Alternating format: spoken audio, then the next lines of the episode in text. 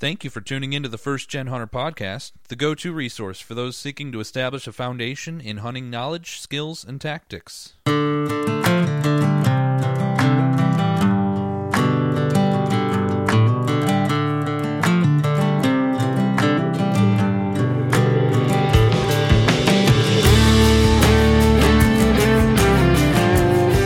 we have the Deer Hunter DVM, and if you're a North American whitetail reader, such as myself, and I believe Alex is as well, um, and uh, you just understand too uh, that around whitetail culture, North American whitetail is critically important. In fact, we had um, Cody Idol on uh let's see here alex what was that maybe a month and a half two it might be two months ago already holy cow Two months ago. Yeah. time is flying. He was, I think, our first episode in our elk series, and his dad, Dick Idol, uh, I believe, was one of the. There was two guys that that started North American Whitetail, and he was he was one of those two.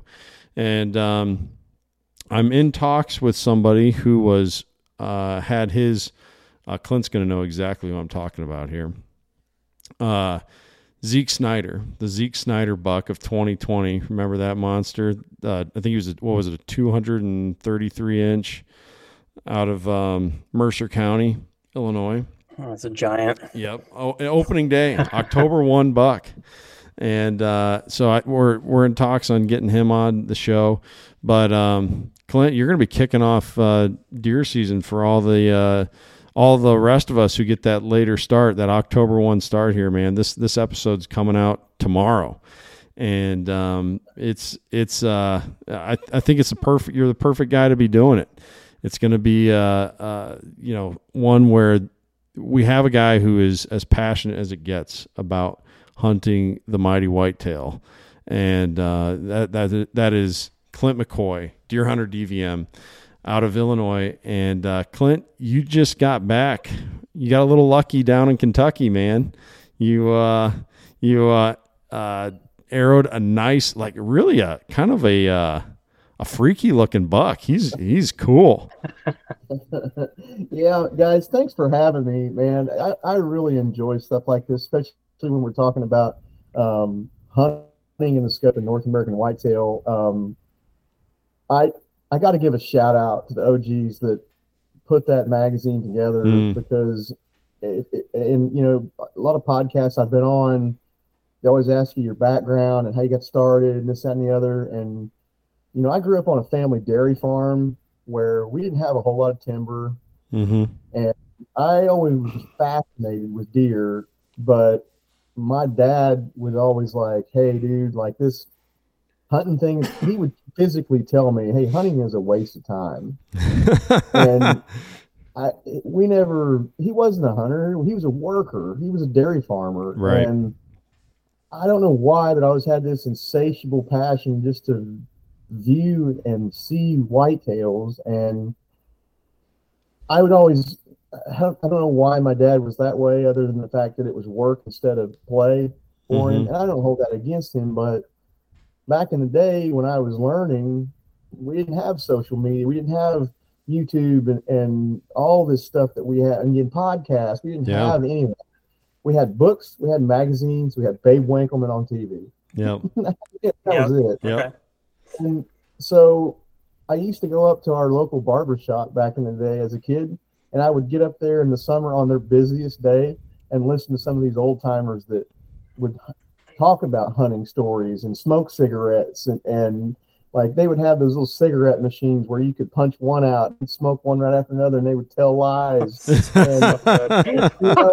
And I was this little kid and I would go up there on purpose just so I didn't have to sweat it out in the straw barn yeah. and I would, they always had, his name was Ron Holt. He was the barber, right? And Ron was a fisherman, but he always kept North American whitetail, Mm. field and stream, Bassmasters, and um, Sports Afield, and, and like a couple car mags, right? Sure. And I would sit there right by a stinking ashtray, one of them gold ones, Yep. you know, that flip they matches in, and I would try and read North American whitetail cover to cover, so I didn't have to buy it.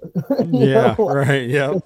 you know, and literally, I, I took out one of those little you know, those little subscription cards out of one of his barbershop mags and I filled it out and sent a check in, my own check from when I started working, had my checkbook. And I've had a subscription to that mag ever since.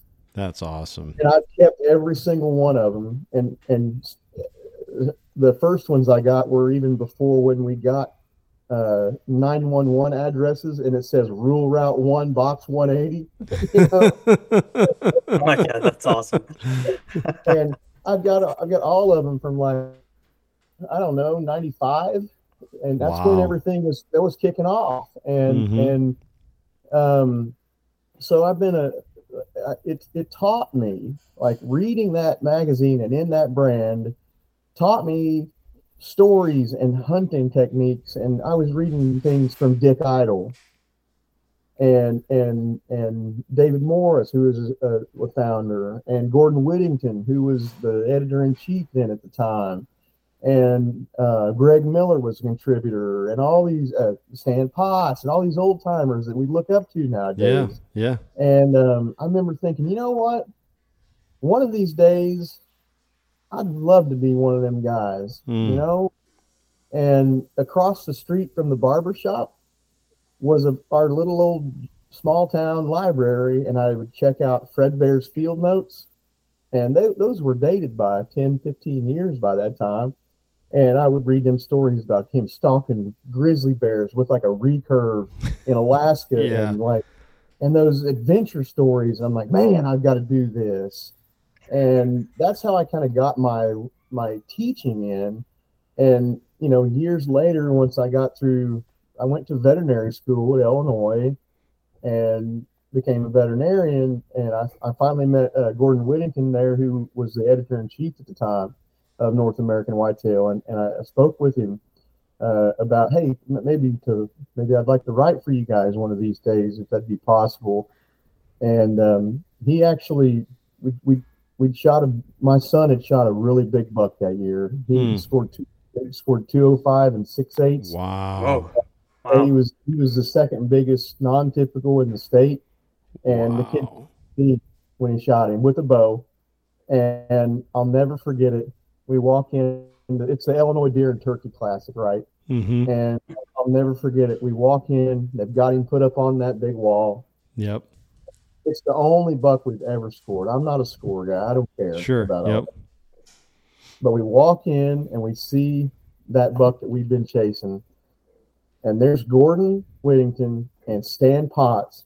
And they're pointing up at that deer's giant Mm. weird triple main beam. And I'm like, get the phone out. Pop, pop, pop. Yeah. And it was like that solidification moment, like we I've done something good there. yes. And even though it's not my deer, it's the boys.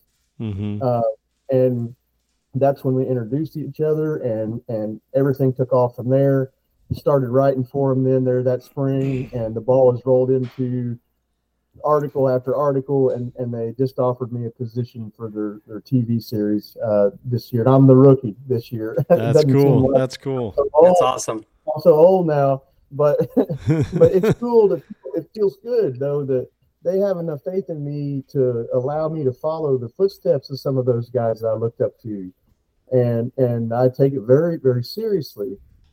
So my first trip down to Kentucky, I went with Blake Garlock, who's the associate editor, and Okay. they had those. They had some cameramen there, and man, they had those big thirty thousand dollar cameras. And I whipped on a doe like an idiot the last day. Nice. Of the Classic. and I was really hanging my head. And Blake shot a doe that evening, so he was really rubbing it in. And you know, I helped him drag it off the side of the hill, and we bro- we were like, and we broke it down, Yeah. and and um, you know, we helped each other in that scenario. But we, we got that part of the, the story laid down. On the way home from our first time of the year, I was eight miles from home, and a doe runs out in front of me in my 225,000 mile truck Oh. and I smash her, and it oh. wrecks the front end of the truck, just destroys it. And, and I Oh. just put like seven grand in it, just getting it ready for season and traveling and such. And I thought, oh, I could limp it home. And after about six miles of trying, uh-uh, started overheating. Oh, no. radiator. Oh, Radiator's gone. Yeah, yeah, gone. Yeah. And, but the first thing I did though was get out and make sure that she was gone, Yeah. and she was. Uh, and I was just so it was such a low moment. Like I wasn't upset about how the hunt went. It was just how I got home. Yeah. And anyway, we got the whole truck deal taken care of, and I it was eating at me over the next weekend, and I'm like, I got one more weekend I can try it before Illinois. I called the guys at the show, and I'm like, hey, you care if I go try and get a little payback? They're like, no, go ahead. We've seen your YouTube stuff. You guys know how to film. Um, and some of those camera fellows that I was with showed me how to um, tweak my uh, prosumer camera to their specs. And my wife and I went, and she went. She and I went to the same tree that I whipped on that doe. And that first evening we were in, here that junker buck comes, and the wife is good about filming. Colleen, my wife, is not. She's not a killer like we are, but she likes being immersed in nature, Mm. and she she respects what we do, and she never complains. Like Mm. I'm late, it's late for supper tonight. She didn't complain. Mhm. Uh, she's she's an ally, you know, and I Mm. appreciate how That's a good side. word. That's a really It good It is a good word. Um, and so he pops out and it's early, and he's coming, and I, I tell I tell Call I'm like, hey, I'm I'm gonna shoot that deer if he gives me a crack. So get ready. And she's like, you're not gonna shoot him, are you? He's got kind of a junky side. I'm like, yes, I am. He's got a cool side. He's a, he's a he's a non-breeder kill buck. He's I think he's a four year old. hmm and this farm i'm we're we as a, a team um we try to manage it do Mm-hmm. it yourself farm it's not a it's not an outed deal and um he long story short he comes into my strong side and he gives me a crack and i'm like are you good she says yep send it whack and he was 18 steps and i I made a really clean shot on him, and he's broadside with his head down, and shot him. He ran maybe sixty yards, and you could hear him crash. Oh And- man. It was awesome. Like my, my wife and I were like spazzing out. We were trying to keep it cool because it was like TV related, you know, like don't, like, don't swear, um, yeah. keep it clean. yeah. Um, but I had, I had, um, we, we're sponsored by Browning, and Browning does a great job of sponsoring us as a show and and, and uh, a magazine. And, and I had all my Browning wear on, but all this stuff is kind of new to me about sponsorship gear and stuff. And I'm not a, I'm not a TV guy. I never have been. Mhm. This is all really foreign and new to me. I don't want to mess things up right. but- yeah. on my head, I had an old retro logo, um, North American whitetail hat, like the old logo, and I had it backwards so the camera could see it. Mm-hmm. And it was just like, I, it was just like I wanted to pay respect. Yeah. Um, if I got a shot, I wanted that to be in the shot. You know what I mean? yeah. Mhm. and out. And so we got him shot, we got him recovered, and you'll never guess what we drug that gnarly junker buck of a deer out of the timber off the side of the mountain with. My wife's two, uh, sorry, it's a 2011 Kia Sorento with 320,000 miles. Oh yeah. That's we awesome. That, big- drug that fat rascal out of there with a Kia Sorento and I love it. That's that's awesome. That that it. tells a tale right there, man. That's Totally. Make it happen. So, Make it happen. what it takes. Do what it takes. And, and it. it's such a good job of laying it down. And um, I was really, really proud of that because, you know, just, and I even said it on camera like, this is such a surreal moment for me to come full circle from a kid learning from the brand to writing for the brand and now being able to represent them Mm. nationally on, on television that maybe some kid might be out there learning from me one day.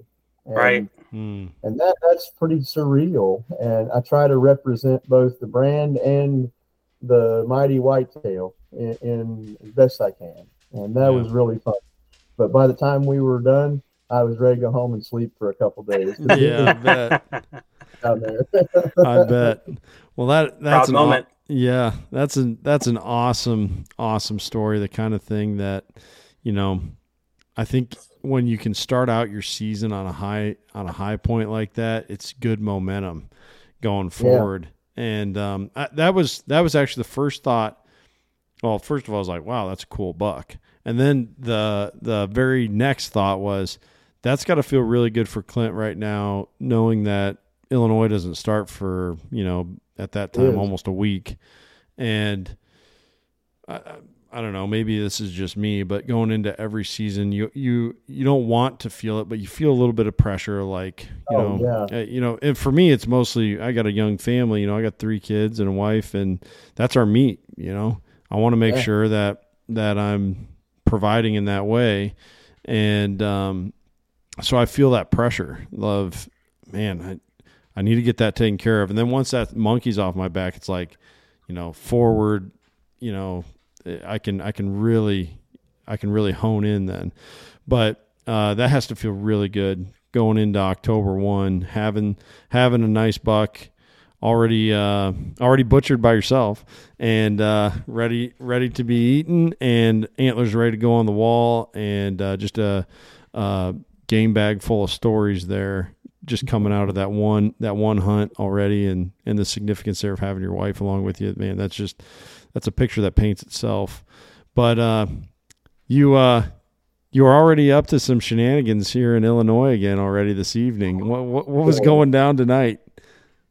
Yeah, things got a little wild. Um, you know, I'll be the first to tell you, I'm definitely not the average run of the mill, like sit back and wait till the 14th of November kind of guy. hmm Yep.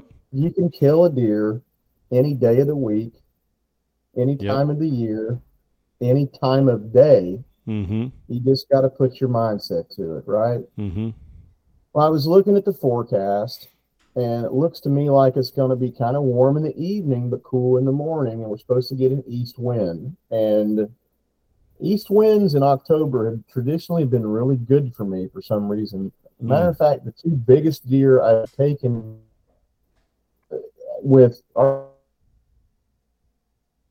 November deer were east wind October deer, and they were in the morning, believe it or not. So, you know, we get into such a I don't know. I think the more we learn and the more we listen to on social media and outdoor TV, oh, everybody gets spooked about hunting mornings in October and Mhm. blah blah blah, and like, there's so much um, mm, cookie cutter stuff that just uh, just people take as gospel, and they don't Yeah. try weird and different. hmm So Yeah. I'm looking at this scenario we're getting ready to have for Sunday, and I'm trying to set it up. And I've been watching this little four acre woodlot, and we call it the sleeper patch for a reason. We've never killed out of there, but we've never had the right conditions to do so. But I know for a fact that Buck's summer in there, I've got tons and tons of video from uh, like phone scope video from long Mhm. range watch and some trail cameras on the very edge corners of it. And the crop rotation around it's just a fat square. If, if you just look, it's like a postage stamp of timber. There's no creeks in it. It's like an old hog lot or something from Hmm. years ago. It's just like a perfect square in the middle of nowhere. Hmm. And now it's surrounded by corn on three sides, but on the east side, it's double crop beans, and they're green, real green. Mm. That's in food source green. You heard? Yeah, yeah. Mhm. That's a unique So, food source this time of uh, year. And I've been seeing him. There's been a couple bucks that I've been spying on. When the wind's out of the west, I'll sit up top and watch that double crop bean field as it's been growing during the summer. Mhm. And they've been coming out feeding in that shade line. And it's tight and you got to be careful with it. But I'm like, you know what?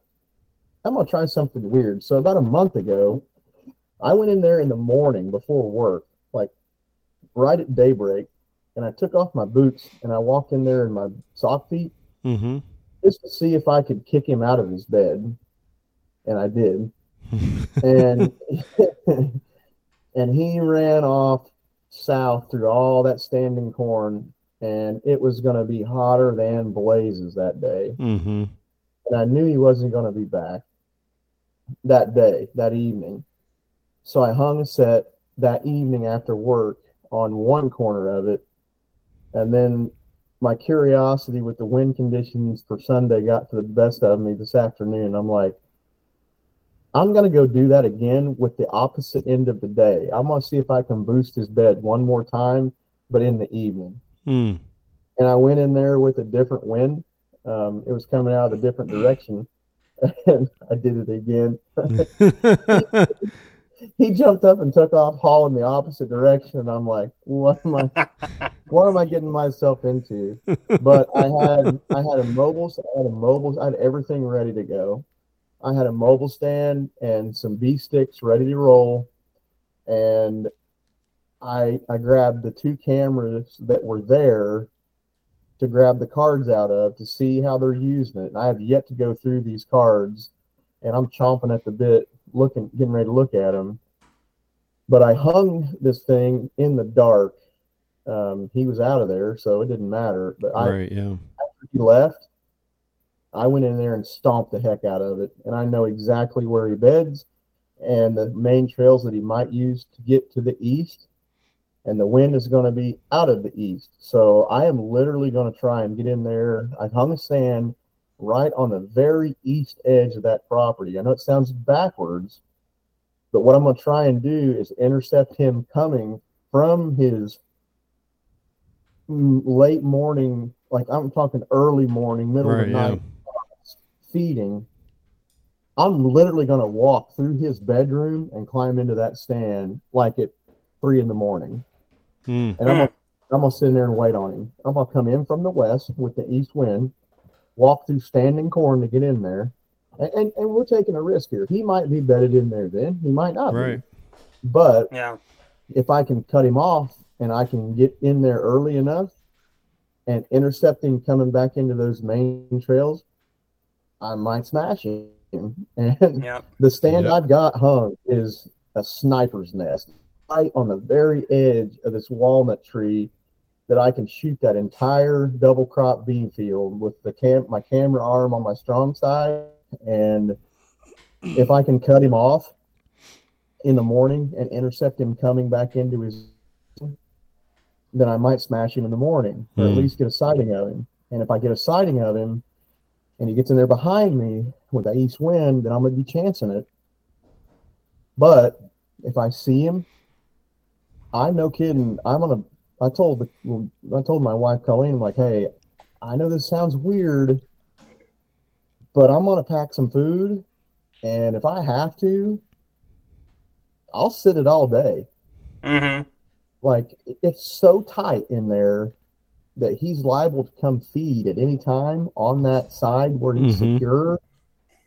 And I might just try it. You never know what could happen. And like the only rule, like that's what I want the, the, the listeners to, to remember. If any, if you don't learn anything from anything I say or, or write or whatever, the only rule of mature hunting, mature buck hunting is there are no rules. Mm. Like that. I like that a lot.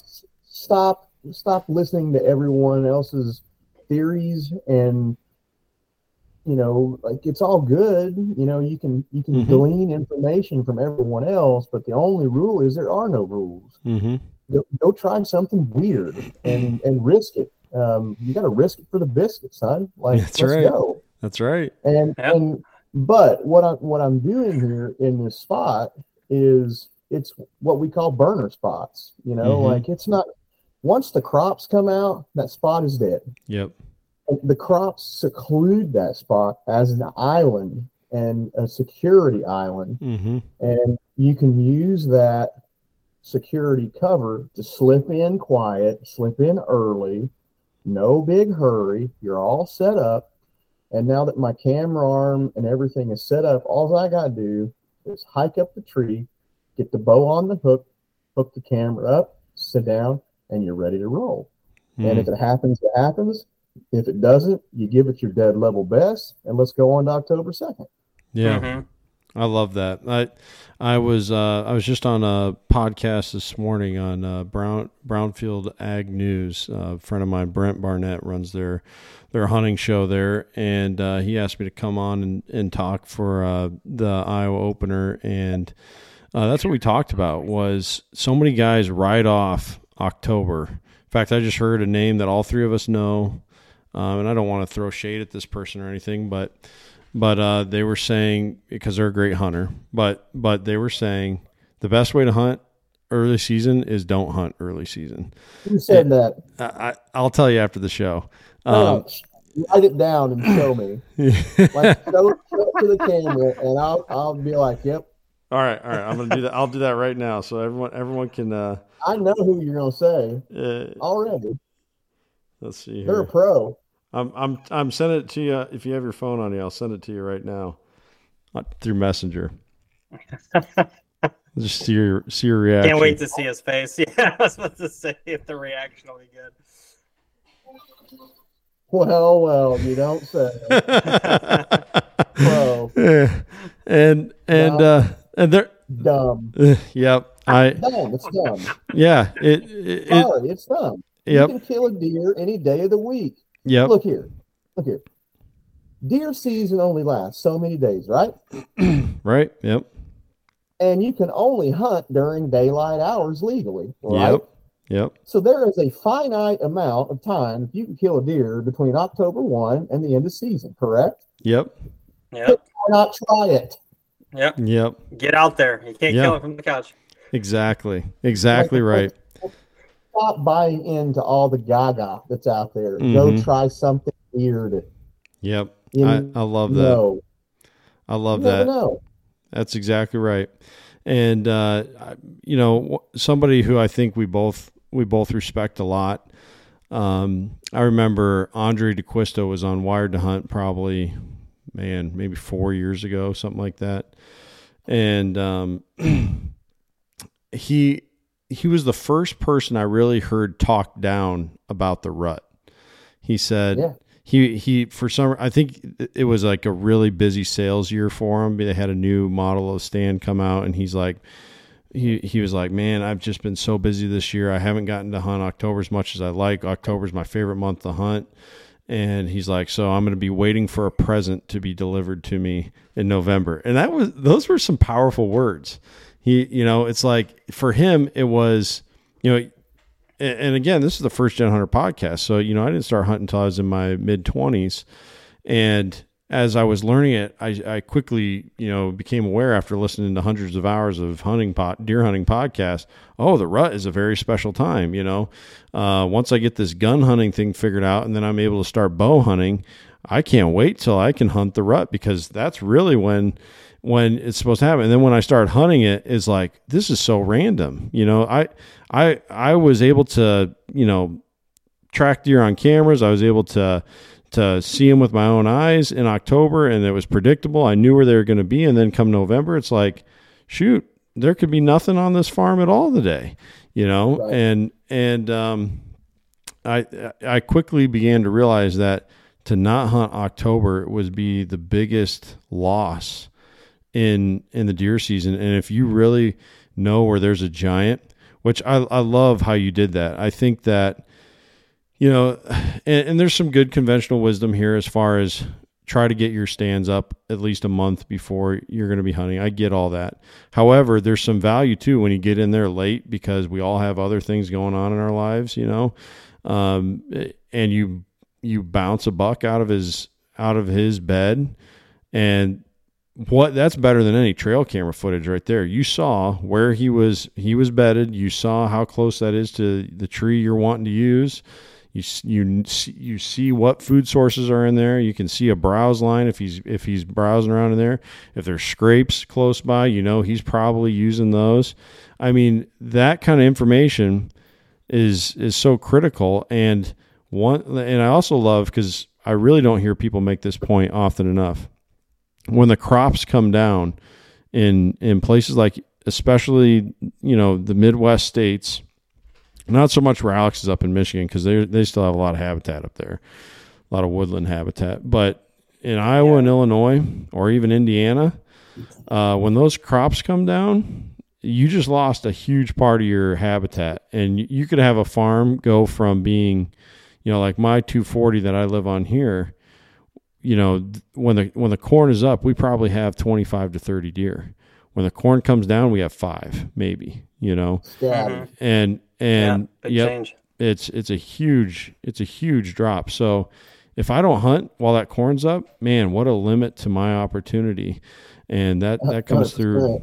and and there's so many cool things you can do in October. You know, go stand in the edge of a standing cornfield, right where they, you know, on a on an edge, and watch as those deer walk right out in front of you and turn around. And they're freaked out of their mind because they had no idea you were there. You know, you do all Right. sorts of all sorts of cool stuff like that. So I agree with you 100%, Clint. Um, do something weird. The the best rule is there are no rules. I think that's that's very well said.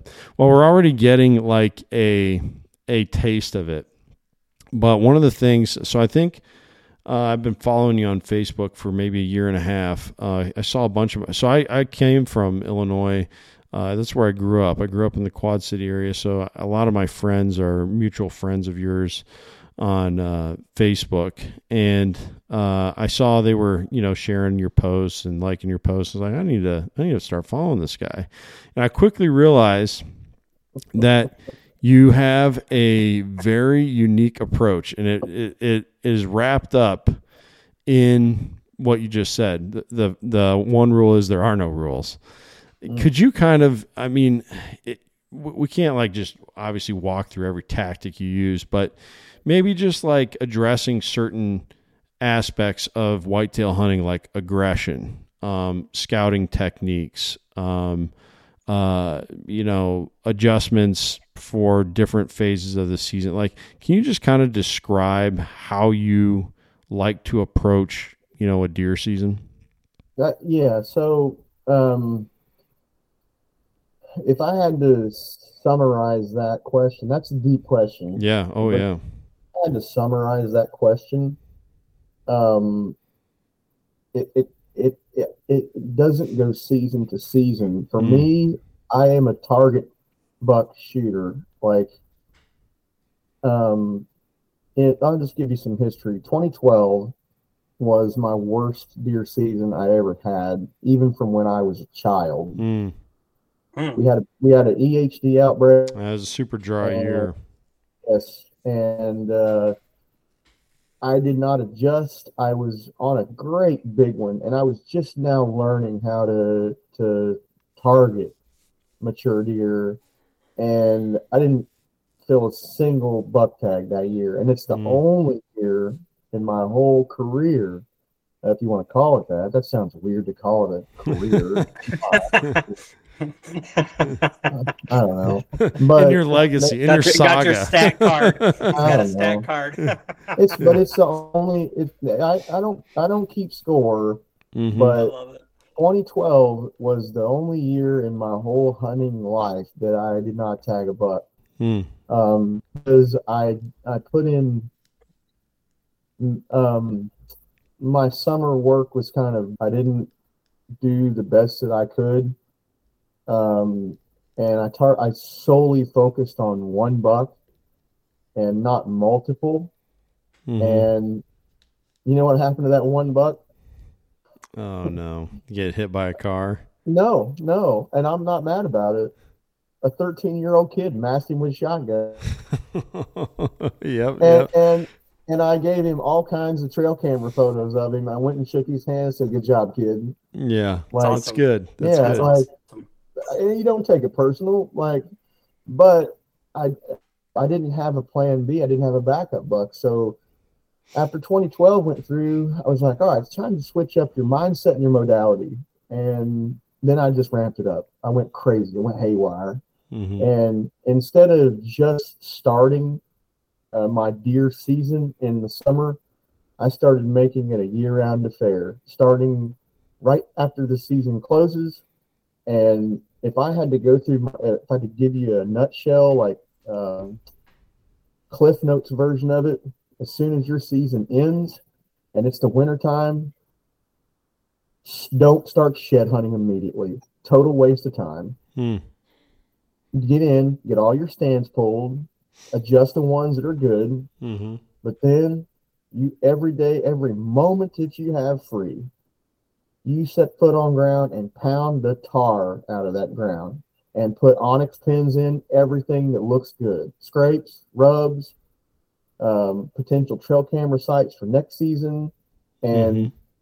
in the- that way you'll have a catalog of clear cut winter data that you can see plain as day. There's Mhm. no foliage Right. and you Yeah. can kind of have a pre-map for next season and then you know we get through that like january through first of march time period and then your mind switch can go to shed hunting for Mhm. me i don't Hmm. care i like that doesn't bother like hunting sheds You're break. for You're me, breaking like, me my heart, Clint. I Oh, love. I love, it. finding sheds. I love it, Clint. I'm That's just- like Kent's favorite thing. It's so good. it's it's a, well like let's talk about it it what do you learn from it Yeah, that, that's a good question. Um, for me, like I understand that that the the knowledge gained from shed hunting, like there is some. I mean, there. I mean, here's evidence. This buck was here, right? Uh, and and you see like you know scrapes in the area, rubs in the area. You can okay uh, you can identify you know food sources and and hot trails and stuff like that. But I like shed hunting just because I like being close to deer. That's I mean, so like I don't go out there fooling myself that this is this is primarily a scouting mission. When I go out there, I go out shed hunting just because I like shed hunting mainly. That's that's number one. But we're you know we're doing the same thing. We're, we got Spartan Forge open. We're dropping pins. We're we're uh, identifying scrapes, rub lines, you know, bedding Okay. areas, and now let me interject there hmm when when I find that I'm trying to look for sheds, but then look for sign, I'm looking for two separate things, and I am le- I am less successful at either task. hmm So when I'm sh- when I'm scouting, I literally will put earplugs in and focus on my sign and my pins and my mapping and so forth. And if I happen to find a shed, then fine, big whoop. But then mm-hmm. March and my my winter scouting is done. Then I put in my headphones and listen to some tunes, and I'll go out and I'm looking straight at the ground, looking for antlers. Sure. And I, if I find if I try to mix the two together, I'm less effective at either one. If that makes yeah. any sense. No, that, that makes a lot of sense. Yeah. But, but not wrong. Like the the when you find a match set of really good antlers to a buck that you would like to take next season, and Mhm. we call it a holdover.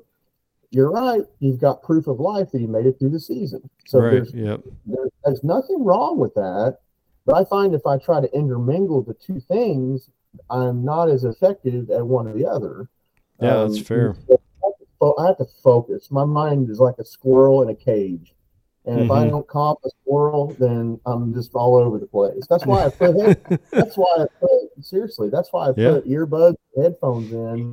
It takes one sensory aspect of your human body away Hmm. that I can just focus with my eyes and my mind. And, and I think that that's a good set. But so once shed season goes away and once scouting season goes away, and then we're into summer scouting, um, that's when I really ratchet up the pressure. I typically turkey hunt in the spring because there's Mhm. nothing else to to kill the hell out of turkeys, period. like, I like, I like to smash turkeys a Yeah. lot.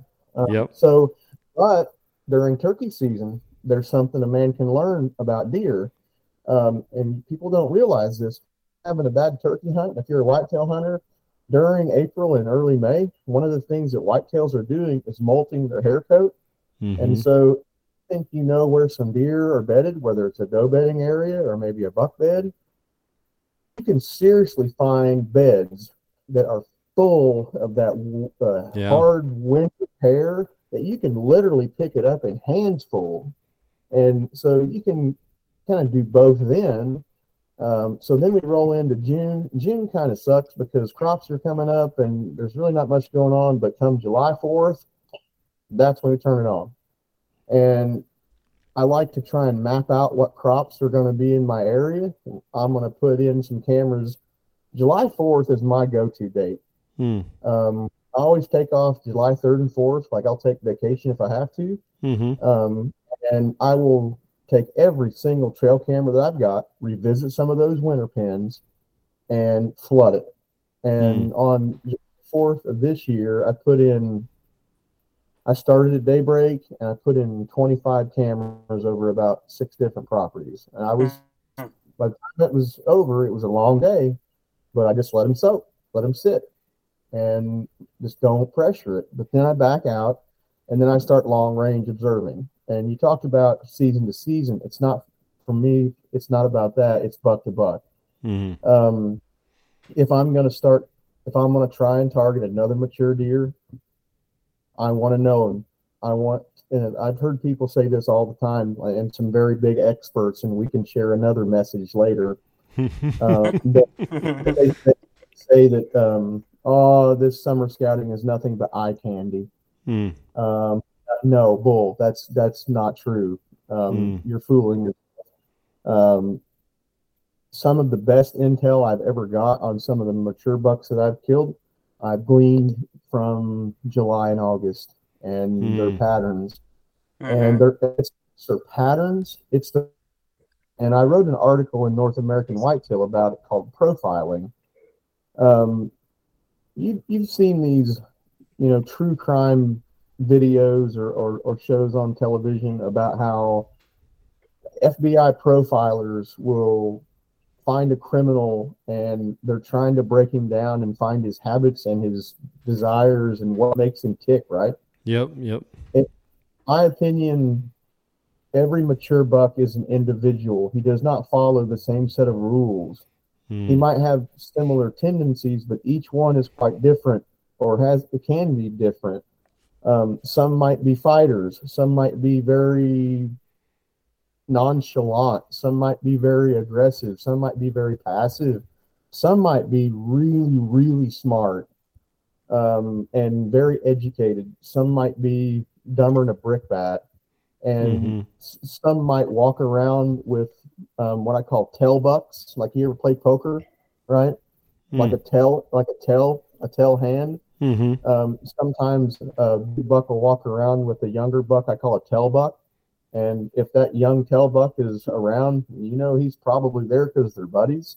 Mm-hmm. Um, and it's just learning what you can learn about an individual buck's personality to find some sort of weakness in his armor and then strike. And it Hmm, may not That's a be, good point. it, it's all very individualized. And when you can break them down like that, you can kill every year, like a target buck every year Mm-hmm. and, and that's kind of how I approach it. I, I do every night from, you know, about the seventh of July all the way up to the end of August. The wife knows I'm not coming in till dark. Mm-hmm. Um, I've got a spotting scope, a tripod, and a, a I like a phone scope where I can dig Mhm. scope them from range, and a ghillie suit, and I'll go in and sit in the heat, and it sucks. Yeah. But I'm I'm, Yep. I'm watching those shade lines Mhm. um, and and you know taking some images of them and and getting that data, getting that uh, profile, and then once we put them together, by the end of the summer, by the end of the summer, my goal is to have about twelve shooters that I know that okay they exist um, and and I can chase them, and then by you know opening day we'll typically whittle that down to okay who's shifted out who hasn't and we'll Mhm. have a half a dozen or more that we can you know have as target bucks. And and having a, a, a portfolio of several different bucks can help you shift on the fly when plan a isn't working for this big buck. You can just say all right scrap it. Let's go try this guy Yeah. or that guy. Uh, and, and that really helps diversify your season. And it, and you have to be careful with this modality though because it can run you ragged Mm. Yeah. and you can spread yourself way too damn thin Mhm. um, and that's that's how I approach things in a nutshell. I know that's long winded, but No, that's exactly what I wanted. I mean, I think, I think it it just it fleshed out what you said earlier. Going back to kind of the key phrase of this episode is the number one rule: there are no rules. And and I almost after after you had explained what you meant by that, I kind of predicted where you're going to go with that when you're saying like. I don't have a season to season plan. I have a buck to buck plan, basically. And if I had yeah, if I had one rule, like one hard and fast rule, even though I said there are no rules, hmm the the one rule that I tell some of the young kids that I try and teach and mentor, uh, even not young kids, but kid guys my age getting back into it, hmm is every hunt needs to have a purpose. mm, Hunt with, hunt with purpose. Period. yeah. Yep. Like don't That's just go like. out and sit and hope. Mm-hmm. Yeah, I like that. Yeah, uh, somebody I don't know if you know him. He's in Illinois as well. He's he's done quite a bit of stuff with uh, working class bow hunter. Um, Cole Young. Uh, he he's just I mean he's a guy who is great about targeting one or two bucks every season, and then going and getting it done. Uh, now he's got four young kids right now, so I think he's been pretty busy these last few seasons. But but um, uh, he loves to use October for um, observation sits. He's a big observation. He hangs stands knowing that I'll never shoot a buck from the stand, but if I can get eyes on that buck, then that was tonight's purpose. Yeah. Tonight's purpose Yep. was to see him, and then maybe tomorrow night or the next night we have similar conditions, similar wind or whatever. Um, he's going to be where he saw him, and then he's Yeah. going to get it done, and he does. And so, I, I that, that fits right in with what what Cole preaches on on that end, having that purpose for for why you're, you know, it's a sur- surgical process at that point. Yeah. So You have to be very analytical when it comes to this process. If you want to target mature bucks every year, I mean, I, I tell I have a young neighbor boy of mine that um, grew up as a trapper and Mm. wanted to get into. He's uh, he's a son of the, one of my best friends from high school, that's and- cool. and um, you know the lad wanted to learn how to bow hunt, and I taught him. And his second year, he killed one of my target bucks right out from underneath me. I'm like, damn it, kid, I love you. That's you, how it works. but all right, good job. You're on your own now. It was a monster, monster eight pointer, and uh, we called him the Iron Nine because he had a little ninth point. okay, yeah. he was a fighter, and the kid he jumped up in the stand in the, on a wrong wind and grunted to him, and the rascal came right up in there and shot him at nine steps. And, Oh, that's awesome. and he, he he calls me from the stand. I wasn't even hunting that day because it was windy and spitting rain. I'm like, no, I'm on vacation. I'm good. yeah. He calls me. He's like, you can hear him breathing. He's like, yeah. He's like, Clint, I just shot him. I'm like, you just shot that nine pointer, didn't you? He's like, yeah, I just dropped him. Like, what do you mean you dropped him? I said, yeah, I watched him fall. Go to plan B. But I was, I was, I was you know, I Oh, that's so good. and- and, dude, for for a 14 year old kid, it was a monster. Uh, He probably scored just shy of 150.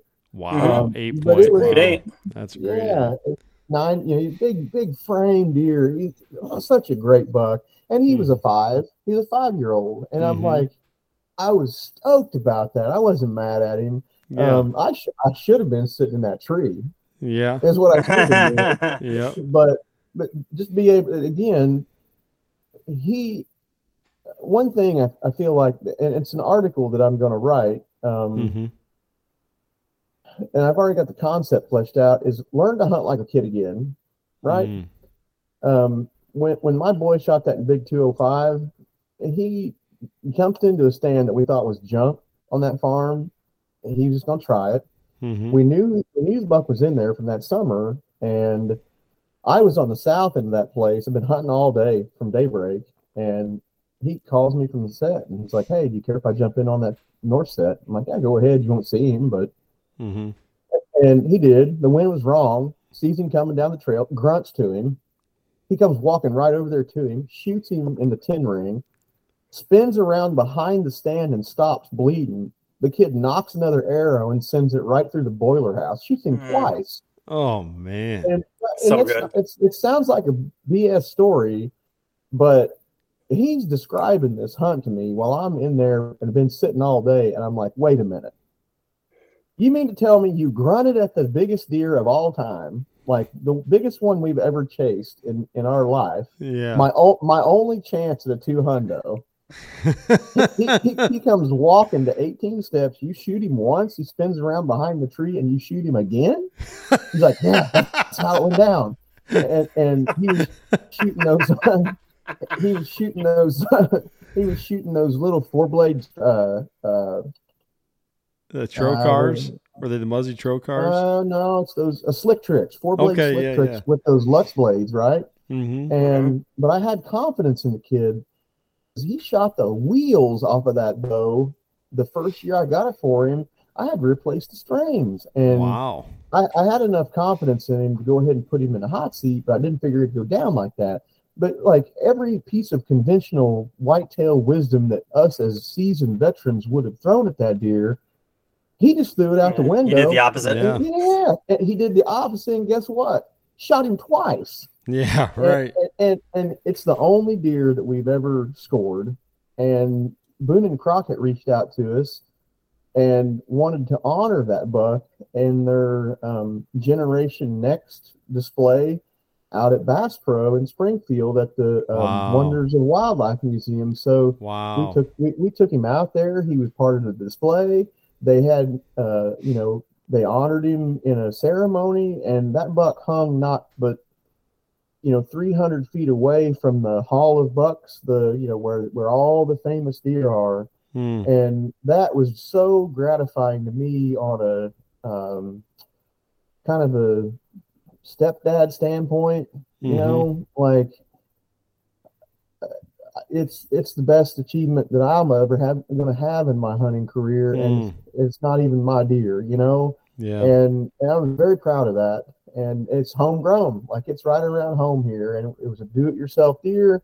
We worked on him and got him and it's the only one we've ever ever put a tape to because i knew he'd get close to that 200 mark. But i'm still looking for mine. Like i that's always been a goal of mine to try and get get to the 200 range but hmm i never score mine. I don't care about all that crap. But Yeah. you know yeah, i'm glad for the boy. It'll be a memory that he carries you know now he's 20 Yeah. and and he'll have that the rest of his life. Now after that he started smashing three-year-olds like it was nobody's business.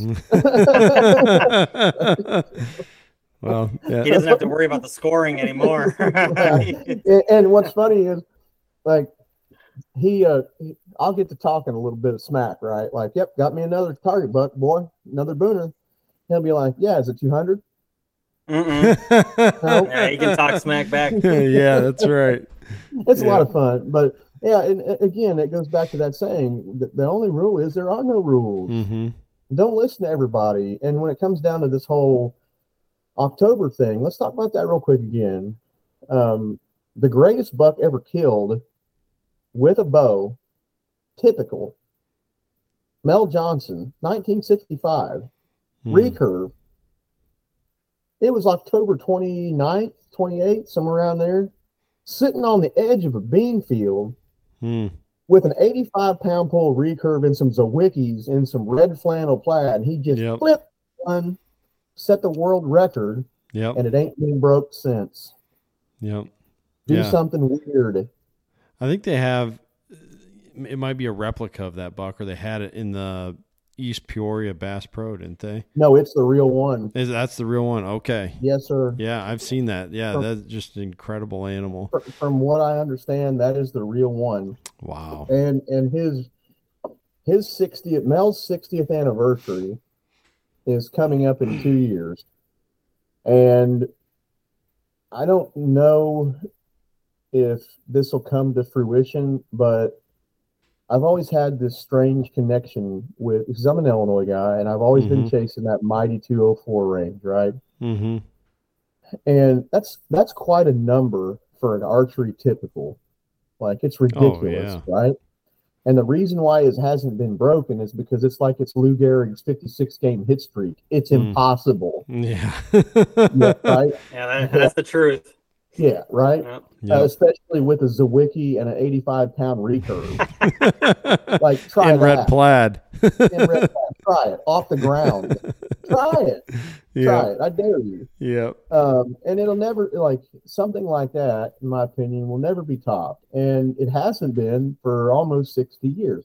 So in two years is the anniversary of that buck being a sixty-year record for archery. Typical. Uh, I talked to the fellows at the magazine. I'm like, hey guys, um, I got a project, and I hope it comes to fruition. It may not, hmm but I the only famous buck that's never been on the cover of North American Whitetail is Mel's buck. Mm. Uh, um, every other one of them has been uh, James Jordan, Hole in the Horn, uh, Missouri Monarch, um, Milo Hanson's.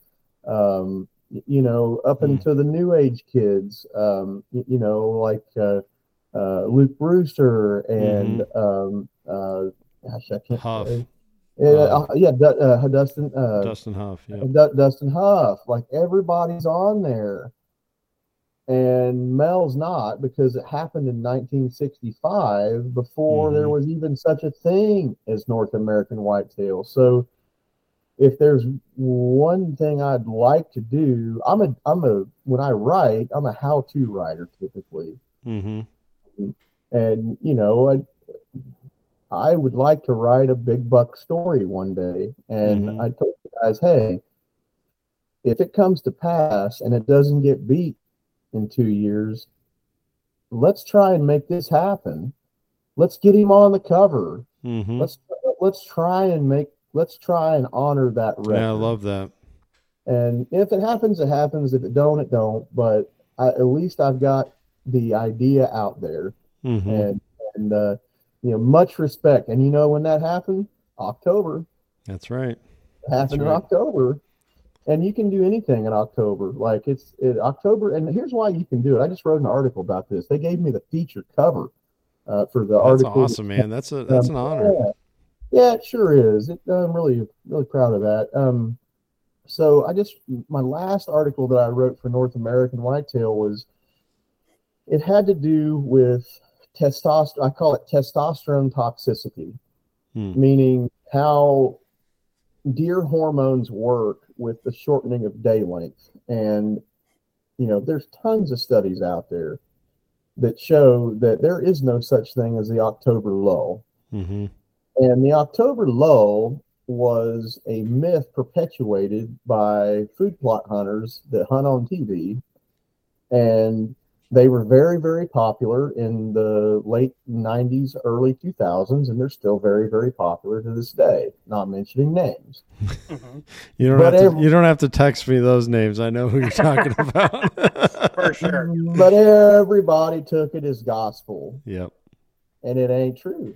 Mhm. It's there's no science to back that October lull theory. Matter of fact, it's total BS. Mm. if you look at the science, and I have spoke with uh, researchers at um, like Bron- Dr. Bronson Strickland Yeah. um, out, out, of, out of Mississippi State, um, Mhm. and and you know they pull blood on these animals, and they they understand how hormone reaction works.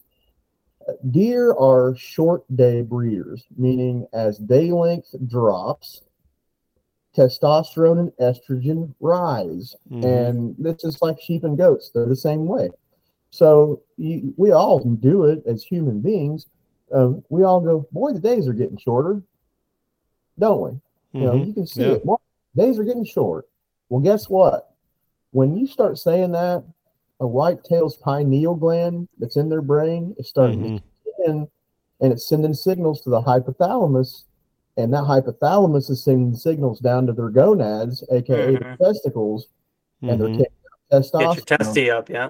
Yeah, and, and that testosterone rises. So you know, like like uh, like Andrae, for example, was saying, Yeah. like, man, I love on October. That's the reason why they're vulnerable. Mhm.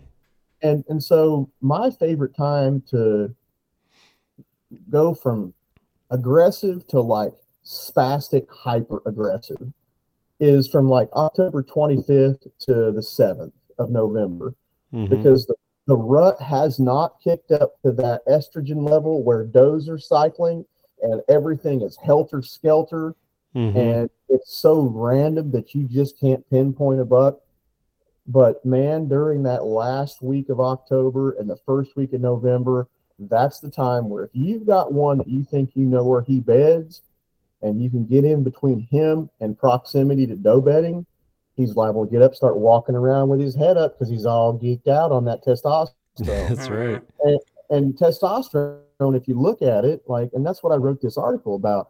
It makes you do dumb things as a male. Mhm. Like, think about it. It does. Like, yeah, we're dying for the boys, literally. We, we've all been there. We've all been teenagers, right? We've all been teenagers, and and look at um, look at professional wrestlers, and look at um, Mark McGwire, Sammy Sosa, Yeah. um, all when when when their testosterone is up, their body gets thick. It's an anabolic steroid, right? Mm-hmm. And you've seen those big bucks in late October. Yeah. they're as thick and mean as they're ever going to be, Yep. and they're but they're vulnerable then because they like to take chances. That Mhm. testosterone makes them feel like they can walk through a brick wall, Mhm. Yeah. and so then their their guard is down, and they're more apt to be daylight active, and then you can go in there and smash. Mm-hmm. So that's why I like hunting October. Yeah. And, uh, and and like you guys said earlier, when you get into that, you know, the rut standpoint, everyone likes to hunt the rut because you see all kinds of deer. They're running all they're running all over, and it's fun. You see Yeah. a lot of deer and a lot of spastic activity, but your target buck might be three miles away, getting shot by a 13 year old kid. True story. True story. It's happened. It's happened. Yep. Yeah, so that's why I like October, even though I don't get as many October dates as I like to. And, and to your to your point, Kent, I do like those October observation sets. And I just put in um, before I went to that spastic hanging hunt deal that I just did. Yeah. Right, right before that, I've got this one little spot. It's a ground hide that I can use that I can slip into through a creek basin and climb up a hillside, and I can observe an entire flat farm Mm. that's been, that's been shelled, and they just shelled it um, two days ago. So I'm like, okay, I got to get my hide built so I can get in there and observe. Mhm. And I've got a buck in there that we call the Heartbreak Kid. Like after Mm. Shawn, after Shawn, well, I'm a wrestling fan. All right, Hey, that's good. like like I've got, I've got I got an Undertaker like sweatshirt on. Like so we call it, we we but we call him the Heartbreak Kid because this deer is so big. And he butts up against so many property lines, and there's so many people that know about him that when somebody cracks him, everybody's going to get their heart broke yeah. and, and I've been working on him for two years, and he skirted me twice last year. And we've got some of his sheds, and he's such a Roman that it's so hard to get a hold of him. Mm. Two nights ago, right after they shelled that, I got photos of him coming out to that field like Wow. off, off my only cell cam that I got. I'm like, oh, okay, got to get my hide built, got to get there and spy on him. So I'm going to give this like hang and bang spot a try Sunday, but through the week, once I get off of work, I'm going to go into my hide and spy Mhm. and just try and make a plan for the next cold front, see if I can't get some intel on him, and, and then probably do another hang and bang on him and just see what we can do. But yeah. it's always about staying busy, stay mobile, stay in, in the game. Yeah, yeah, I love that, and it's a good plan. And getting to those vantage points and, and just laying eyes on them is so much more valuable than than any other form of scouting I've found. And uh, um, you know, cameras are great uh, if used properly. That's an ongoing pick and bones discussion on here. Uh, I think Yeah. yeah, you know, there was a there was a uh, a post I saw from from a A list whitetail guy, and he's super smart. He kills giants all the time. However, he was using a camera in a way uh, where you could just see the buck was looking right at the camera as it was taking his picture, and that's pressure. You know what kind of pressure? I imagine it depends on the individual buck, but it's it's pressure nonetheless. And um, I've had seasons where I've basically gone to almost zero cameras, and the deer were different. It, it was, and I and I'm not someone who's in there checking them all the time. You know, I, I was always good good about that, but it was there was a different level of pressure in the woods. It, it, they were much less pressured. I could just feel it when I was hunting. And uh, so, you know, I think getting your eyes on them is just such a great, such a great way to do that. And they're, you know, I think bucks. Uh, so here's another great Illinois whitetail guy that nobody's ever heard of, Garrett Fike, uh, unless they've listened to this podcast. He's been on here a lot of times.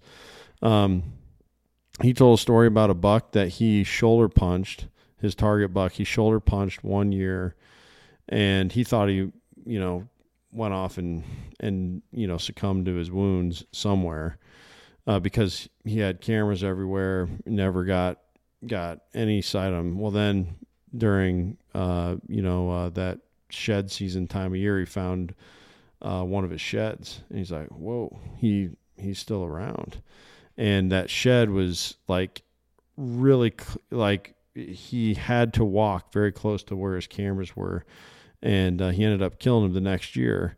And he just realized like this buck skirted his cameras. He knew where his cameras were.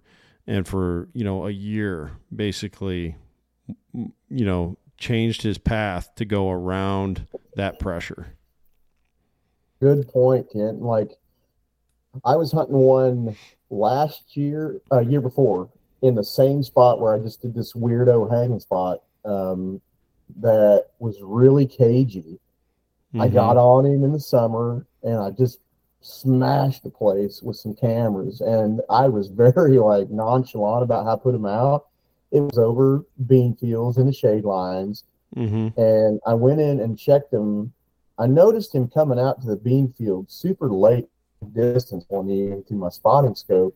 Mhm. And he was one of these rascals that lets everything come out to the field and he stops at the edge and he's eyeballing everything until it gets pitch black. I'm like, this dude knows what's going on here. Mhm. Something ain't right with him. He's got a level of higher thought capacity. So that weekend, I went in and got camera cards, got him back to the house, checked him about midday, and every single camera he would walk by, he was eyeballing like hardcore, Whoa. especially the ones on video. I, I run a lot of my cameras on video just to get their behavioral movements Mhm. and he would catch him and start backpedaling. Like you could tell it was Wow. spooking him. And I'm like, oh, okay. Yep, those So- got to come down. I, I literally dropped everything and went in and ripped them. Mhm. I didn't want, I did not want to go back in there and pressure it again. I'm like, I, they're they're scaring him every time he sees Yeah. them. Yep. Mhm. But I left a couple of them in there on purpose, like some of those old Brownings that I've got that Yeah. will- are all faded out and white. I left them in there on purpose, like so. I use him like a pick. Like if he sees him, he's The swing pick and around. roll. Yeah, yeah, yeah. And I almost got him. Like he came through one evening. This was October hunt, um, Uh-huh. and it was in the sleeper patch where I'm at right now. He came out and walked way around an edge camera, and he was eyeballing it the whole time.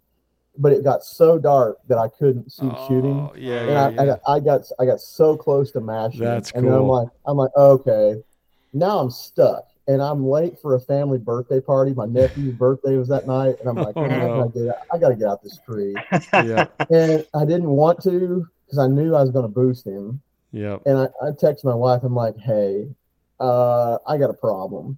And she said, you got to get here. Yeah. So I got down as quiet as I could and I started slipping out. I left all my gear in the tree. I was going to go back and get it midday the next day. Oh, And as soon as my boots touched the ground and I made some crunches and some bean stubble, I heard that rascal run out of there. And I and, and this is no joke. I I never saw that buck ever again. Like Wow. he was cagey. Pushed him. Mm-hmm. he I, I got he he's he was just capable of I don't want to say reasoning, but he just had that level of hyper awareness that some of them don't. Like if you look at uh, my video on my YouTube channel, Wildside, Mm-hmm. this dude was dumb as a brickbat. Like he would walk by cameras just like, yeah, was like not licking them, but it, it, none of it bothered him right. And no matter how hard I hunted him, it just didn't seem like any of it phased him. Yeah. And you know, it, he just felt like he was very secure in where he was, and it was his individual personality. And I wound up getting a shot at him at nine yards and smacked him. But again, it goes back to the saying: with mature bucks, the only rule is there is no rule. Yeah. Um, but if you can profile those ones that have that cagey personality, boy, you better be careful. Yeah. Mhm. Yeah. Real That is, careful. that is such a great story and, and one that, that really adds to that ongoing discussion on on camera use. You know, I think so many people think that it's just and honestly here in in our part of the Midwest where trees are a commodity. You know, I made a post recently on Instagram about how uh um, sometimes the best tree just isn't it's not it's not good you know what i mean but it's the best Yeah. tree because that's all you got you know i have i hung two stands in mulberry trees this year Um, Yes. and i hate doing that There, those things are so they're so all you can't even i couldn't even keep all my sticks together you know i like using the the click together sticks and i had to i had to break up my sections you know just because yeah they're going they're going everywhere and and it's uncomfortable you know you're sitting at an angle but because it's because it's the right tree you got to be in it you know If you got to be, man. if, if That's that's where where you gotta are be. moving. And so my point is, with a stand, that's a little bit different because you're up high enough, and if you're choosing it, if what should be on everybody's uh, thought process when they're choosing the the right tree is how much cover do you have when you're in the tree. You're gonna be you're probably gonna be okay, but with cameras, people can fall prey to the same thing. Oh, this is this is the only option I have, you know Yeah. and mm, yeah, that's that's too dangerous. I think you, to be willy nilly like that and and adding that pressure. And the one that really surprises me is the the food plot placement. You know, where they just put them on a stake out in a food plot. It's like, man, I just. Such a waste. I, yeah. I mean, don't a you waste. expect them to be there anyways? I mean, that's why that's why, would you put do that? Yep. So dumb. Like, yeah. Well, that was that was the that was the picture I saw.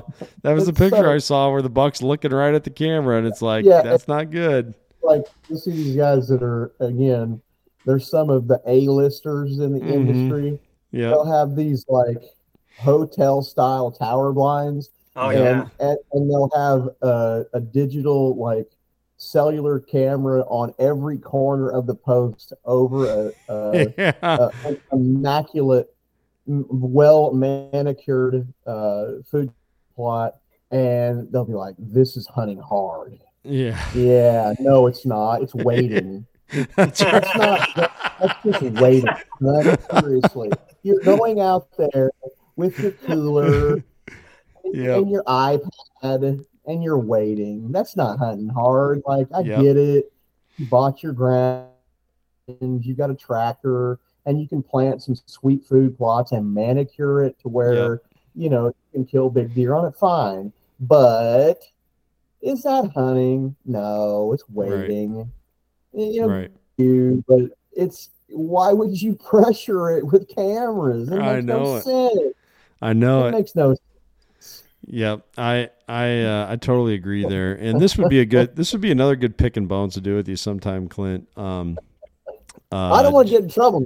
No, no, I know this. This would be a good the the the idea of, and we gotta we gotta wrap this one up. It's getting late, but especially for Alex, they're up in Michigan. But um, this idea of where, uh, so I like to say where comfort and good hunting intersect is not Mm. frequent. Um, I think I think uh, when you're when you're out there to be comfortable, those are all anchors. Those comforts are anchors to your success, and and uh, good they're way of hol- putting the, like they they hold people back.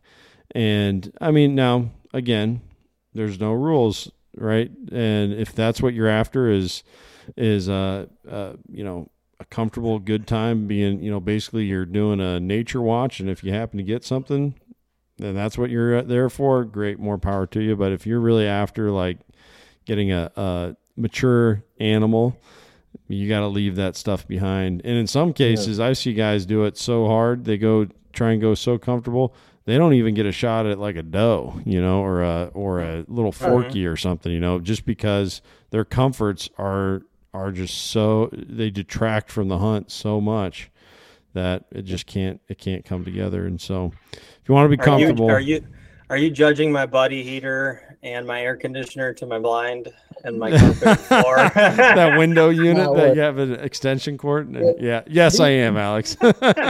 Perfect. Alex, do, you, Alex, do you really have an air conditioner?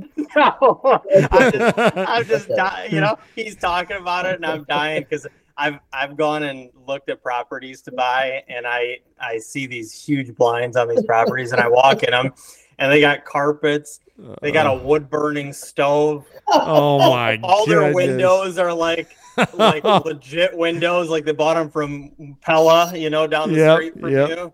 Yep. And uh, it is it is so funny to me because I'm like, do people really hunt in these things? Like, I'm Oh, like I'm used to oh. a tree stand or something else, and these guys, well, you might as well just put an air conditioner and you got a fridge, and I mean, you don't Yeah. even have to ever freaking leave your Hey, look here. blind. If you want to hunt like that, you might as well take up duck hunting because you've been in a duck blind before, Oh yeah, I- in a big Oh, duck, yeah. in a big duck blind. My brother's a big duck hunter, and I went with him a couple times, and like they got like TVs, couches, Oh my satellite. goodness. Like Oh. they're cooking breakfast. Oh, here they come. Oh. you know, like that's so good. if you want to That's hunt so like good. you know, pick up duck hunting or golf, yeah. Yeah. and, and like get it, That's like so good. hunting is not a one size fits all deal, right? And That's I'm not right. picking on anyone that wants to be out there and hunt like that. Don't Mhm. get it. twisted. And and, and, and I'm, I'm certainly not saying that, oh my style is is the, the best way to do it. And Yeah, that's right. Right, right. you know, it, if it gets you out there and you enjoy it, then fine. hmm But there's a certain level of work that it takes to do it year in, year out, and sitting in a sterile box blind for me is not it. Yeah. Sorry. Same. Yeah. Yep. I agree. Same. Boring. Boring. No thanks. Yep. I Yeah. just like a tree stand. I like to feel the weather. I like to feel the snow when it's coming down. Like it's just something about it. I actually feel like I'm with Yeah. nature. The whole blind thing just kills me. It just I don't know what it is, but it just takes away from it for for me. It, it, Yep. it's sensory deprivation, Alex. And, and like where I live in southern Illinois, like we rarely get snow during deer season at all. And I know Alex up there in you guys' country, you guys start complaining about how much snow you get. Like, man, this sucks. Like we got two Well, we, we we get quite a bit. I mean, I'm I'm actually thinking because last year was so cold and it was horribly windy. I was trying to video the hunts, and uh, we were on some private land, and I sat in a couple of those blinds, and it was just it was crazy cold. But I was sitting there going like, this is just not my jam. But I need to be able to video some stuff, and I need to get away from the wind. So I'm sitting there, and I'm like, it was Yeah, just wind- boring. wind it was very boring. footage, yeah. Oh Yeah. yeah, it was. But And- and but it just takes away from the whole I, thing. yeah, It's I hate really the feeling. strange. I hate the feeling of not being able to see. You know what I mean? Yeah. It's like I don't Yep. even like using ground blinds. When I use a ground Same. blind, it's because um, the the one time I do it is I I take my dad and my son turkey hunting with me. Uh, And and my dad doesn't hunt. He's just there to kind of observe. And and my my son obviously the same deal. He's only six, and that is the one time I'll use a blind just because I hate that confinement that like you can't Mhm. you can't see and man there's so much you you can use topography you can use uh, vegetation of course you can have a ground blind without without cutting a branch or or stacking stacking something together you just get in there melt into the Well, when uh, Cole Young shot his 195 uh, on a second time hunting him, I think the the first time he hunted him, he almost shot him out of a uh, uh, honey locust that he jumped into when he saw where he was, where he was. Uh, no, it was when he killed him. He jumped into a honey locust because he saw where that buck was moving and he wanted to intercept um, where he was at and uh, shot it with a giant uh, honey locust thorn sticking in his back. And, uh, uh you know, just used what he had at the moment to be in the right spot to get it done shot Got a it buck in done. a lifetime. Yep. And that's that son is hunting right Yep, there. that's right. Like, that is that is chasing them down and killing them. Period. That's right. And, and I'm not that. And, and look here, like I know that people might look at me later on down the road if they listen to this podcast in two, three years ago. Now wait a minute. Now that he's hunting for North American Whitetail TV, I just saw him shoot one out of a box blind in Missouri on an outfitter hunt. Well, Right. Yeah.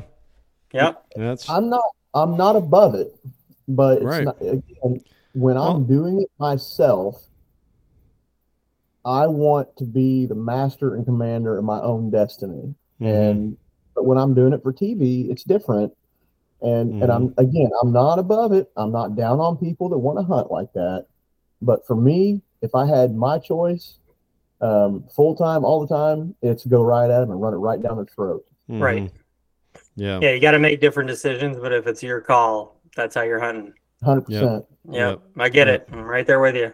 Yep. Uh, yeah, it all it all makes a ton of sense and um man, this has been such a fun conversation. I don't think we've laughed this much in an episode, Alex. This is you're you're an entertainer, Clint, and a great hunter. Oh, yeah. And and uh you know, oh, I need to have you back on because I have some questions. I I'd love to, man. I I I had some questions that I wanted to like kind of get in on your uh your veterinarian knowledge and just your knowledge of the anatomy of the animal and Sure. and some some stuff on shot placement and and um in fact one of my points that I had on there was the worst almost good shot um Yeah. and and stuff like that but we just we're just gonna have to hold off maybe we can do kind of a mid-season check-in Sure. uh, this fall and talk about some of that stuff because I think there's going to be, uh, you know, hopefully not any of us three, but there's probably going to be some listeners uh, out there that have had some of those challenges come up at that point in the season. We just want to help them stay in the game and, and keep their head in the game and,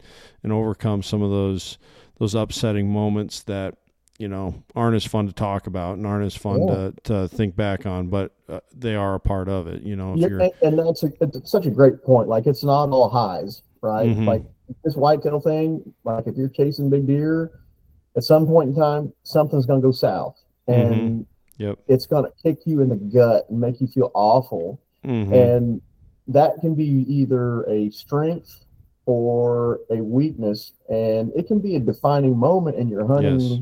life. Of, is how you react to went what what went down, and you can either let it beat you down, or you can learn from it. And and I've had like I'll I can post multiple videos of my own that things didn't go my way, Mhm. and and and we can chop up the anatomy and and I can talk to you, you through what went wrong, what I I did right, what I did wrong, what my equipment did right and wrong, Mhm. and and, and, and talk about uh, uh, those sorts of things and how they mesh together. Yeah, yeah, that would be fantastic, and Sure. I think super useful, especially to other first gen hunters out there. It's when when you're in a learning process, mistakes are going to be made, and and we sh- hopefully all of us are still in a learning process of some of some degree because that's how we keep getting better. Um, every day, that's right. every day. That's right. And uh, so I think it would be super valuable. Um, just want to kind of have uh, maybe one, we, we need to wrap this up. It's such a great conversation. And, um, uh, you know, maybe if you had like just, uh, you know, the last, the, the, coach is, is talking the last three minutes before you go back out on the, the field or the court after halftime. And, um, you know, how how do you with that kind of urgency you know how would you encourage everyone uh, you know, getting into this deer season, or maybe even some of those people like Missouri or Wisconsin who've already been rolling for you know a couple weeks now, what would be your your word of encouragement?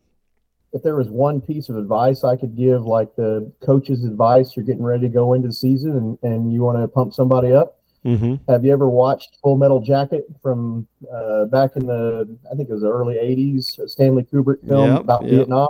Yep. they had that hardcore drill, scene, right? And they had that big scene where they, the Marines, were in basic training, and Private Joker started mouthing off to the sergeant and says, "Oh, Private Joker, what are you here for?" He says, "Not to kill, sir."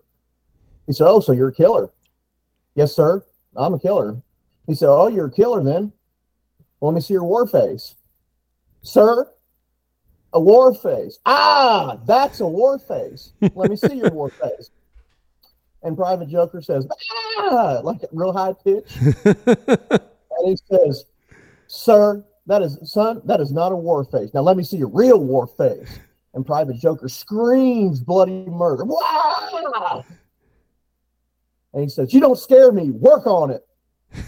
Show me your war face. I love like that. if that's what I'm gonna pump you up and say, like, this is not a battle, but if you want to go into this whitetail season and pump yourself up, put your war face on and go. I love that. Mhm. Do it daily. Yeah, I love that. That's great. I love that. Man, I'm I'm ready to go right now. I'm jacked right now. Yeah. That's right. October one. October one, fellas. October one is coming. Show me your war face. Let's do it. That's right. That's right. I love it. What a great note to end on. Uh, so everyone, get your war face on. Get out there. Don't be Right. afraid to hunt October. Just hunt it the right way. Uh, hunt it smart. You know, hunt it how October should be hunted.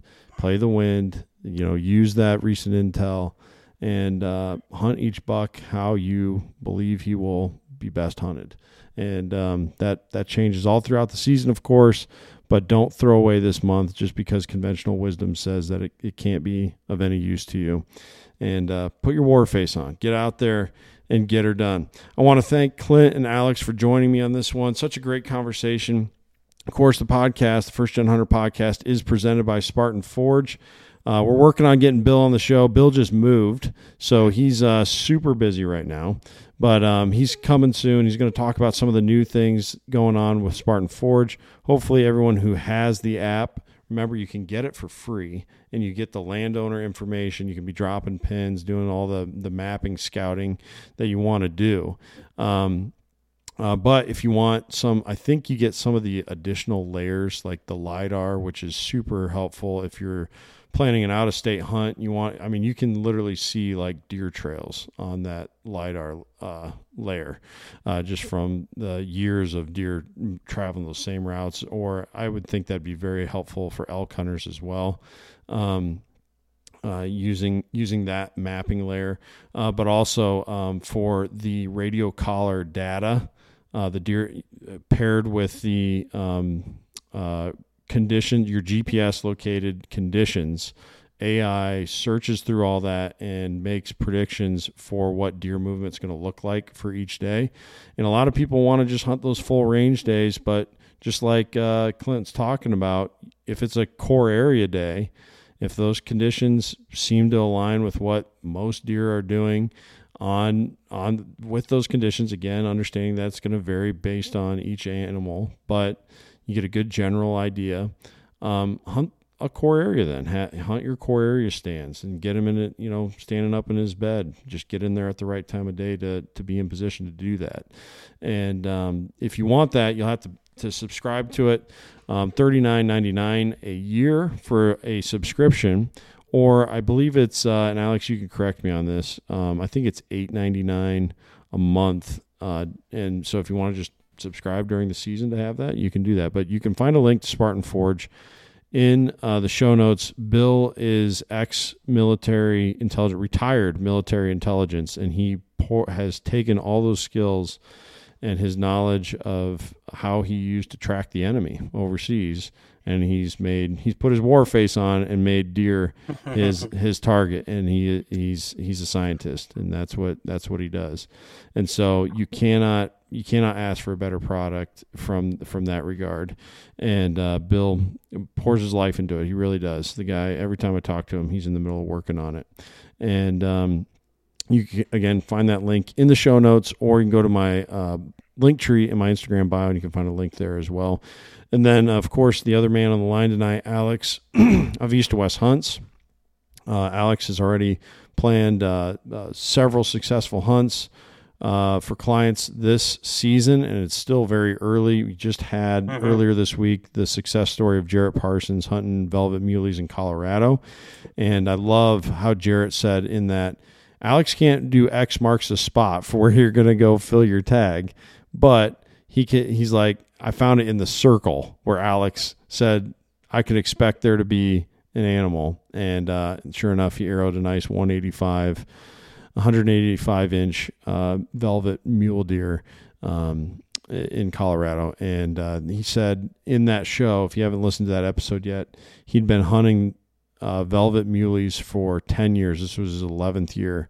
And he had four shot opportunities after following Alex's hunt plan that Alex carefully designed for him. So head over to East2West Hunts. It's, it's really the best way if you're going to be hunting out west.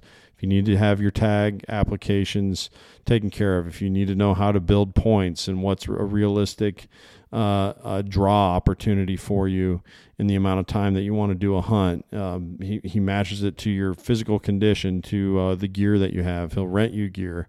Everything that you need to have a successful out of state hunting experience, Alex helps you get there, helps you with the workouts, goes and talks to uh, fish and game uh, officials and gets data from them. He uh, uh, just it really goes top to bottom. Talks to local guys to see what they're seeing, and that's what goes into your hunt plan. So, talk to Alex. Kind of goes along with what uh, Clint was saying earlier too. We we have all these parameters that we have to hunt within. I think that's what people forget about. I was just talking about this with my brother Jake tonight on the phone people want to say, boy, you know, Daniel Boone, what a great hunter. And he was. And and Dave, Davy Crockett, and go right on down the list, right?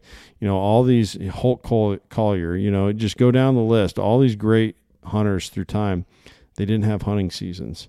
When they went hunting, they went for like two years at a time. You know, they had they had they hunt they Big hunted at night. You know, they you know it's believed that Daniel Boone met his wife while he was shining deer with a with a torch. and He almost shot her and uh, realized it was a, a human at the last second. But but we we have all these constraints and you just don't you, if if all you have is a week off from work and you're heading you know 20 hours away from where you live you're going to need some information in your back pocket and alex is there to do that legwork for you so go to eastwesthunts.com tell him you listen to this podcast alex will knock 10% off your price and uh, he'll uh, uh, uh, all of it will start though with a consultation a free consultation as well and Alex will tell you if he thinks during that consultation, "Hey, I'm I'm not what you're looking for." He's going to tell you that. He's not going to sit here and and try and take your money. He's he he Mhm. wants he wants to do a genuine deal. So make sure you go over to eastwesthunts.com, talk to Alex, and then finally, Old Barn Taxidermy, as good as it gets uh, in the taxidermy world. World, Sam Gaylord, the the mastermind, the the guy who founded Old Barn Taxidermy, has been doing work all over the country for, I believe, nearly four decades. And um, uh, over 500 shoulder mounts come through Sam's shop every year. Um, uh, I have I take all my taxidermy work there to to Old Barn to be done, and it's just it's it's showroom quality. It's something you can be very proud of. I think both you guys can agree. There's nothing worse than bad taxidermy work. Oh, It it Uh, it it it just it sours the whole thing. awful. Yep, yep. And and Sam will not let something like that leave his shop. It has to be perfect. And uh, uh, he he goes over every every animal before it leaves to make sure that it's it's exactly how he wants it, or it's not it's not ready. And uh, so you can get that kind of work yourself. You can find a link uh, again in the show notes, or um, uh, I believe it's in my Instagram. Uh, maybe not. I may I might need to add it there to my Linktree, but it's definitely in these show notes. go there, tell them that I sent you. They want to know that our uh, partnership's a good one, and I want to know that too. So go to Old Barn Taxidermy, tell them the First Gen Hunter podcast sent you there, and get the best taxidermy you can possibly get done um, with uh, the the highly qualified, highly skilled taxidermists that work there at Old Barn Taxidermy. So, thank you again, everyone, for tuning in. If you're loving the show, please leave a five star review. That's a huge uh, uh, thank you to us for bringing it to you, and uh, that helps other people find us and uh, hopefully learn how to enjoy hunting and be a part of this this crazy lifestyle uh, a little bit more. And uh, help them stick around for the long run, and hopefully pull others up along with them to, to join it as well. Well, until next time, everyone, take care and take someone hunting.